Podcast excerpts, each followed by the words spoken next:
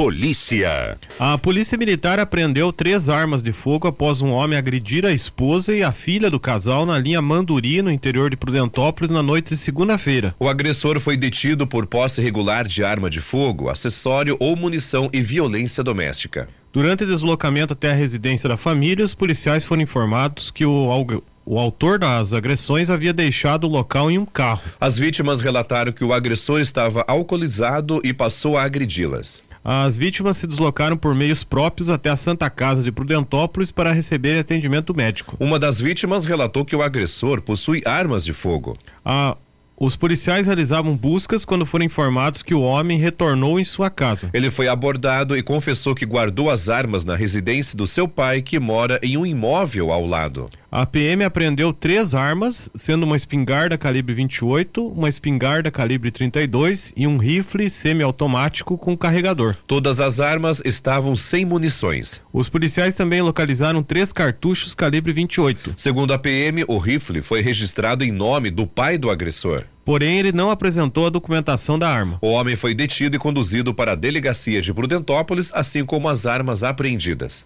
As vítimas, mãe e filha, realizaram o laudo de lesões corporais. Em outra situação registrada em Prudentópolis, um botijão de gás foi furtado de uma empresa na rua Severo Agiberte, na Vila Nova, na madrugada de segunda-feira. Por volta das três horas, os policiais foram informados que havia ocorrido um disparo de alarme na empresa. Em verificação nas imagens das câmeras de segurança, foi constatado a presença de um homem no local. A PM constatou que a porta dos fundos do escritório estava danificada. No entanto, o invasor não foi encontrado no pátio da empresa. O gerente da empresa foi até o local e sentiu a falta de um botijão de gás que estava na cozinha do escritório. Na Vila Mariana, em Prudentópolis, um homem atingiu um golpe de faca na esposa e depois foi agredido agredido pelo vizinho com uma barra de ferro. A ocorrência foi registrada na rua Francisco Garcia no início da noite de domingo. O morador que agrediu a sua mulher tentou fugir da, da abordagem policial, mas foi contido com o auxílio do Corpo de Bombeiros. Ele apresentava um corte profundo na cabeça e escoriações. A mulher agredida possuía um corte eh, profundo na mão esquerda. Ela afirmou que o marido bateu na sua cabeça contra a parede várias vezes e tentou atingir seu rosto. Na tentativa de se defender, a vítima de 24 anos lesionou a mão. A moradora recebeu atendimento do Corpo de Bombeiros e foi levada para o Hospital Sagrado Coração de Jesus. O agressor também foi encaminhado para o hospital. Durante o deslocamento, ele ameaçou e desacatou os policiais. O homem também confessou que foi o autor de um roubo cometido em uma outra data. Após receberem atendimento médico, o agressor e a vítima foram levados para a delegacia de Prudentópolis. Ainda em Prudentópolis, dois adultos e um adolescente de 14 anos foram flagrados consumindo drogas no Lago Municipal. Em monitoramento nas câmeras de segurança, os policiais verificaram a presença de três homens à ilha central, sendo que um deles estava passando cigarro para um menor de idade. Durante a abordagem, os policiais realiza, eh, localizaram duas buchas de maconha, totalizando 15 gramas, com um dos adultos. Todos confirmaram que haviam que haviam fumado um baseado de maconha. Os três homens apresentaram sinais de. Os três homens apresentavam sinais de uso de maconha, entre eles odor, olhos vermelhos, confusão mental e risos. As drogas e os três homens abordados foram conduzidos para a delegacia de Prudentópolis. Na localidade de Tijuco Preto, um homem foi encontrado morto ontem em sua residência. Ele morava sozinho e foi visto pela última vez na tarde de segunda-feira por volta das 17h30, quando retornava da roça. De acordo com a PM, não foi encontrado sinal de arrombamento no imóvel ou qualquer tipo de violência no corpo do morador. Conforme os policiais, o homem estava deitado em sua casa em sua cama com rigidez cadavérica. O, a Polícia Civil esteve no local e liberou o corpo para a família, pois o homem morreu de causas naturais. Em Irati, a Guarda Municipal prestou apoio a um agente do Departamento Penitenciário, DEPEN, no trabalho de escolta e transporte de um detento para receber atendimento médico. Depois disso, ele foi reconduzido para a delegacia. Na tarde de ontem, um acidente ocorreu na esquina das ruas Munhoz da Rocha e Carlos Tons, em Irati. A colisão envolveu um veículo Fiat Siena e uma motocicleta Honda CG 150 Titan ES. O condutor da moto, de 38 anos, sofreu ferimentos leves e foi encaminhado para receber atendimento médico pelo Corpo de Bombeiros. A Guarda Municipal fez a sinalização do local e orientou os envolvidos. Noticiário Local. A Secretaria de Assistência Social de Irati, em parceria com o Serviço Nacional de Aprendizagem Industrial, SENAI, oferece vários cursos gratuitos para jovens e adolescentes do município. O objetivo é qualificar e preparar para o mercado de trabalho, abrindo novas oportunidades de conhecimento. As inscrições podem ser feitas nos Centros de Referência em Assistência Social, os CRAS, de Irati e no Centro da Juventude. Para se inscrever, é necessário apresentar os documentos pessoais, comprovante de residência e ficha de inscrição que está disponível no CRAS e no Centro da Juventude. As datas dos cursos serão definidas com os alunos de cada turma. Os cursos disponíveis são curso de aperfeiçoamento profissional, liderança e trabalho em equipe, aperfeiçoamento em eletricidade industrial e aperfeiçoamento em segurança da informação para alunos a partir de 12 anos cursando e ou com ensino médio completo. Os cursos de qualificação profissional para eletricista de linhas elétricas de alta e baixa tensão, no caso para alunos a partir de 14 anos com ensino fundamental completo. Cursos do Emprega Mais Aperfeiçoamento. Duas turmas de fundamentos de eletrônica aplicada. São para alunos a partir de 14 anos cursando ou com ensino fundamental completo. Cursos do Emprega Mais Qualificação de eletricista de linhas elétricas de alta e baixa tensão. Para alunos a partir de 14 anos com ensino fundamental completo. Cursos de qualificação mais EJA. São quatro turmas de assistente administrativo para alunos a partir de 18 anos que desejam concluir o ensino médio junto com o curso de assistente administrativo. Adolescentes a partir de 14 anos podem se inscrever somente no curso. E nesse curso, os alunos ganham todo o material e internet para a realização das atividades cursos do programa Vem que vai aperfeiçoamento de gestão industrial, logística, logística reversa, geração de transmissão e distribuição de energia elétrica, informática pacote Office, ferramentas de marketing digital e mídias sociais. Para alunos de 12 ou 14 anos, cursando ou com ensino fundamental completo. E ainda cursos do programa Vem que Vai Qualificação de eletricista predial, supervisor de produção, eletricista industrial, informática, operador de computador, informática, instalador e reparador de redes de computador. São para alunos de 12 ou 14 anos, cursando ou com ensino fundamental completo. Mais informações na Secretaria da Assistência Social, telefone 31326205, no CRAS do bairro Canesianas, 31326290 ou 99101 7158. Também no CRAS da Lagoa, no 3132 6292 ou 99107 9214. Também no CRAS Rio Bonito, que é 3132-6288 ou 99109-0209. No CRAS da Vila São João é o 3132-6291 ou 99123-3160. E ainda no Centro da Juventude, o telefone para contato é 3132-6267. Noticiário Geral.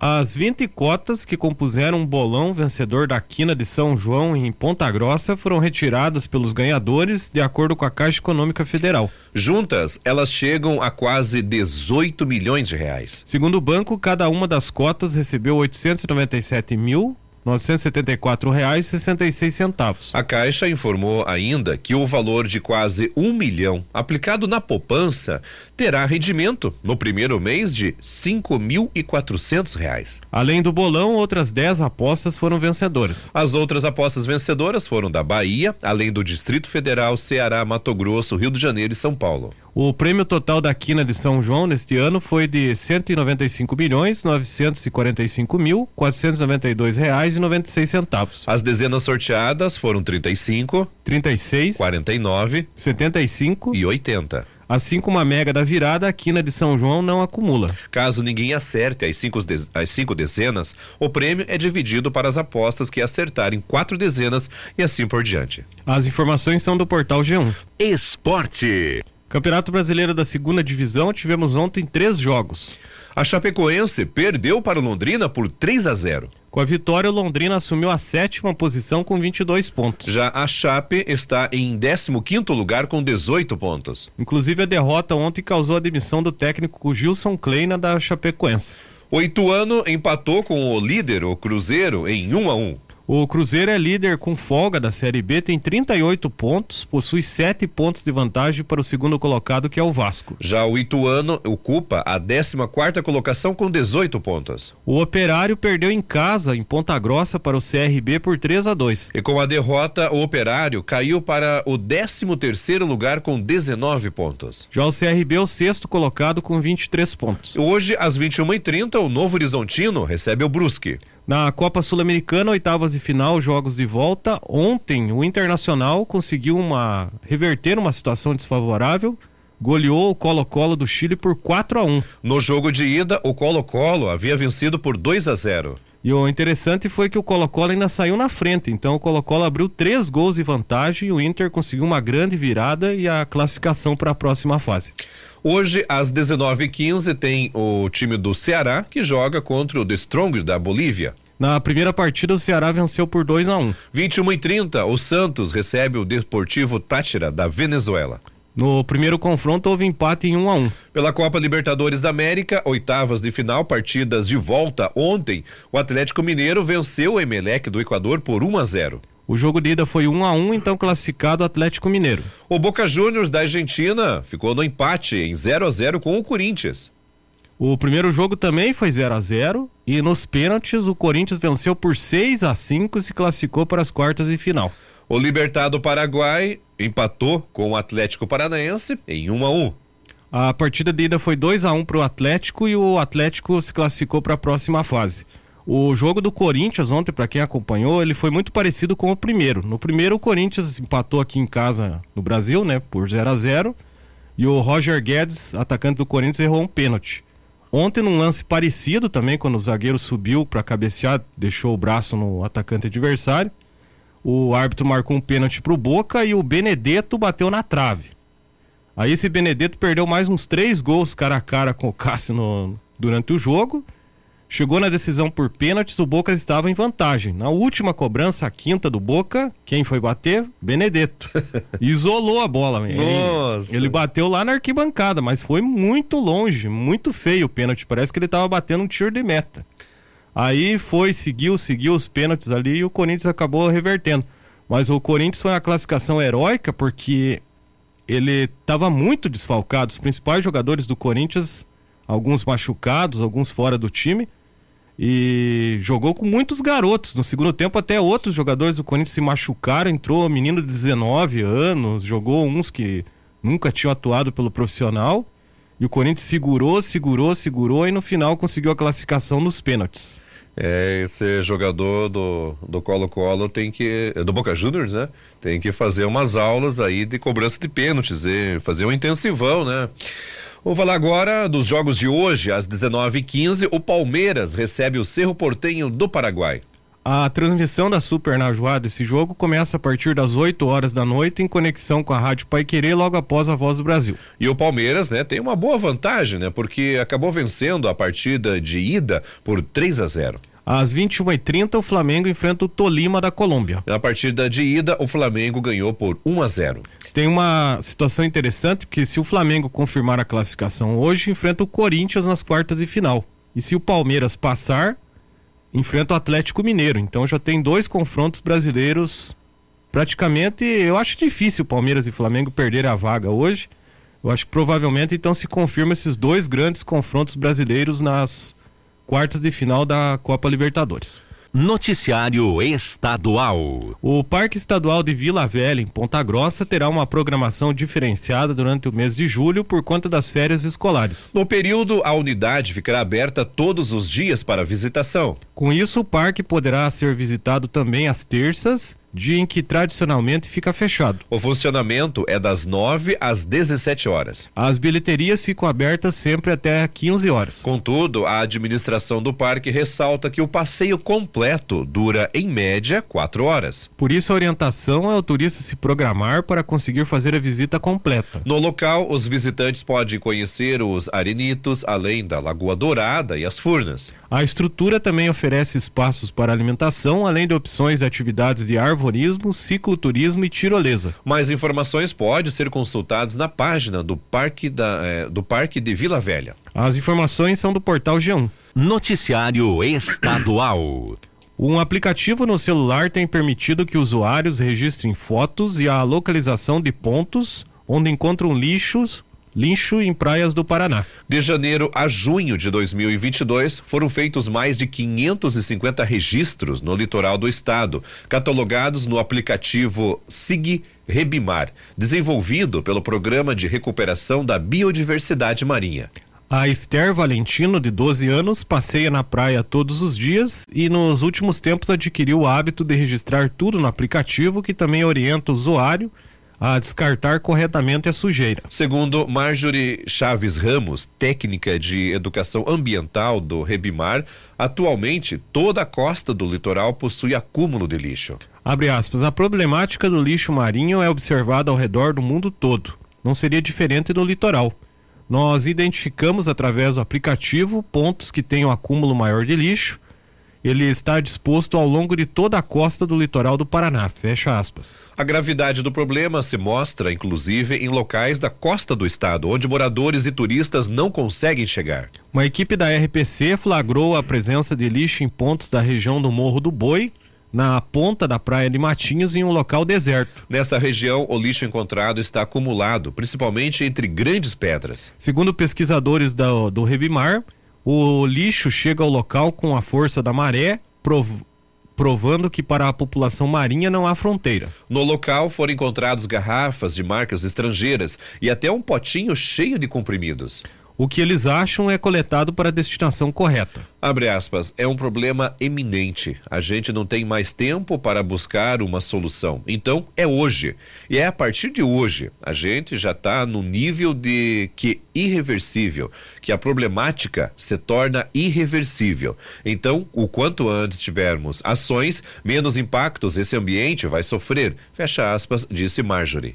Apesar do problema ser real, o trabalho de uma pesquisadora paranaense indicou que para muitos brasileiros suas atitudes não interferem na vida do oceano. Segundo a pesquisa de Janaína Bumbier, da Fundação Grupo Boticário, 40% dos brasileiros não associam as atitudes do dia a dia ao impacto dos oceanos. Além disso, 19% não evitam usar plástico descartável. Todos os dados da pesquisa dela foram apresentados na Conferência de Oceanos da ONU em Lisboa abre aspas, é muito preocupante, ainda mais se nós pensarmos no Brasil que tem mais de 200 milhões de pessoas, então estamos falando de 80 mil pessoas que acham que suas atitudes não vão impactar o oceano. Fecha aspas, disse a Janaína. As informações são do portal G1. Noticiário Geral. Um estudo científico indica um novo caminho para o tratamento do diabetes tipo 2, priorizar a perda de peso. No Brasil, há quase 16 milhões de brasileiros com a doença crônica. 90% deles têm esse tipo de doença. A pesquisa foi destaque na revista The Lancet uma das mais renomadas publicações da área médica e tem como um dos autores o médico brasileiro Renato Cohen, do Hospital Alemão Oswaldo Cruz de São Paulo. O pesquisador explica que, até então, o controle do diabetes tipo 2 tinha como prioridade o controle da glicemia. Porém, estudo indica os benefícios de ter como principal foco do tratamento a perda de peso. As pesquisas mostram que pacientes com diabetes tipo 2 obesos precisam perder pelo menos 10% do peso para controlar o açúcar no sangue e evitar as complicações da doença. O médico destaca que entre 80% e 90% dos quadros de diabetes tipo 2 estão associados à obesidade. Abre aspas. O emagrecimento vai fazer com que quase imediatamente essa resistência à insulina melhore e a produção de insulina pelo pâncreas fique maior. Fecha aspas, afirma ele. A perda de mais de dos 15% do peso, indica o estudo, ajuda significativamente na prevenção de complicações cardíacas e renais, como derrames, infartos e insuficiência, insuficiência renal. Abre aspas. Tratar a obesidade não é o futuro, é o presente para o tratamento do diabetes. Fecha aspas, afirma o autor do estudo.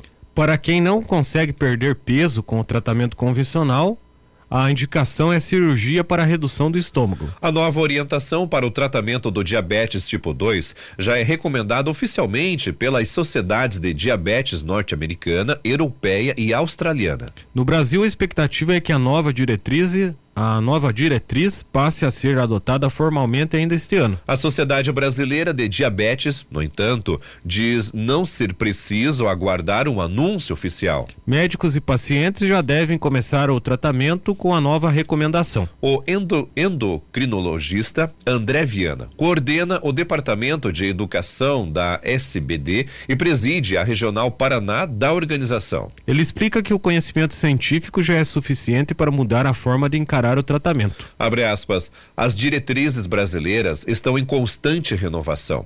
Sempre que surge uma recomendação nova, nas próximas reuniões, já é colocada em pauta. Muito em breve, as diretrizes da Sociedade Brasileira de Diabetes devem estar incluídas como prioridade a perda de peso. Fecha aspas, afirma André. O endocrinologista afirma que as diretrizes devem ajudar a nortear novas políticas públicas e a atuação de operadoras privadas de saúde. As informações são do portal G1. Política. A Comissão de Assuntos Econômicos do Senado aprovou um projeto de lei que permite a dedução no imposto de renda da pessoa física dos valores pagos por aluguel residencial até 2027. O projeto também prevê a isenção de 75% sobre o imposto de renda para os proprietários desses imóveis. Além disso, o projeto dobra o valor da multa para o contribuinte que omite ou falseia o recebimento de aluguéis ele passaria a 150% do imposto devido. Atualmente, essas despesas não são dedutíveis. A proposta do senador Alexandre Silveira, do PSD de Minas Gerais, foi aprovada pela comissão em caráter terminativo e segue para a Câmara dos Deputados se não houver recurso para votação em plenário. O texto foi relatado na Comissão de Assuntos Econômicos pelo senador Messias de Jesus, do Republicanos de Roraima. A matéria não permite a dedução de gastos acessórios, como as taxas de condomínio, o imposto sobre propriedade predial e territorial urbana, o IPTU e outros tributos relativos ao imóvel. Segundo Silveira, a matéria pretende estimular a regularização fiscal das declarações com renda de locação de imóveis residenciais. Para o autor, a medida vai aumentar a arrecadação porque, abre aspas, cria incentivos econômicos para que locadores e locatários declarem formalmente os aluguéis e pune com maior rigor aqueles que deixarem de fazê-lo. Fecha aspas. As informações são da agência Senado. Política. Em sessão do Congresso Nacional realizada ontem, o Senado e a Câmara aprovaram a derrubada dos vetos do presidente Jair Bolsonaro do PL com relação às leis Paulo Gustavo e Aldir Blanc II. O acordo para permitir a votação dos vetos relacionados às pautas da cultura na sessão conjunta das duas casas legislativas foi costurado pelo presidente do Senado, Rodrigo Pacheco, pelo líder do governo do Senado, Eduardo Braga, e pela deputada federal Jandira, Jandira Figali. A votação dos vetos foi feita em bloco, com medidas sobre outros temas. Artistas, trabalhadores e gestores culturais acompanharam a votação no plenário da Câmara dos Deputados. No primeiro bloco, os parlamentares votaram pela manutenção de alguns vetos e no segundo bloco pela derrubada. Os vetos da Lei Paulo Gustavo e da Lei Adir Blanc foram derrubados por 414 a 39 votos na Câmara. No Senado, a votação foi unânime, sem nenhum voto contrário à derrubada. O projeto de lei complementar, apelidado de, entre aspas, Lei Paulo Gustavo, aprovado no mês de fevereiro, autoriza 3,8 bilhões de reais do Fundo Nacional da Cultura para municípios e estados distribuírem por meios dos fundos estaduais e municipais de cultura. Essa proposta utiliza uma série de regras como cotas para grupos LGBT para a distribuição da verba. Já a proposta batizada de, entre aspas, Lei Aldir Blanc II, aprovada no Senado em 23 de março, prevê uma política de auxílio permanente ao setor cultural. O projeto prevê destinar 3 bilhões do, do orçamento federal a estados, municípios e ao Distrito Federal por um período de cinco anos até 2027. Na decisão sobre os vetos, Bolsonaro havia afirmado que as propostas vão contra o interesse público ao retirar a autonomia do Executivo Federal em relação à aplicação dos recursos. As informações são da Gazeta do Povo.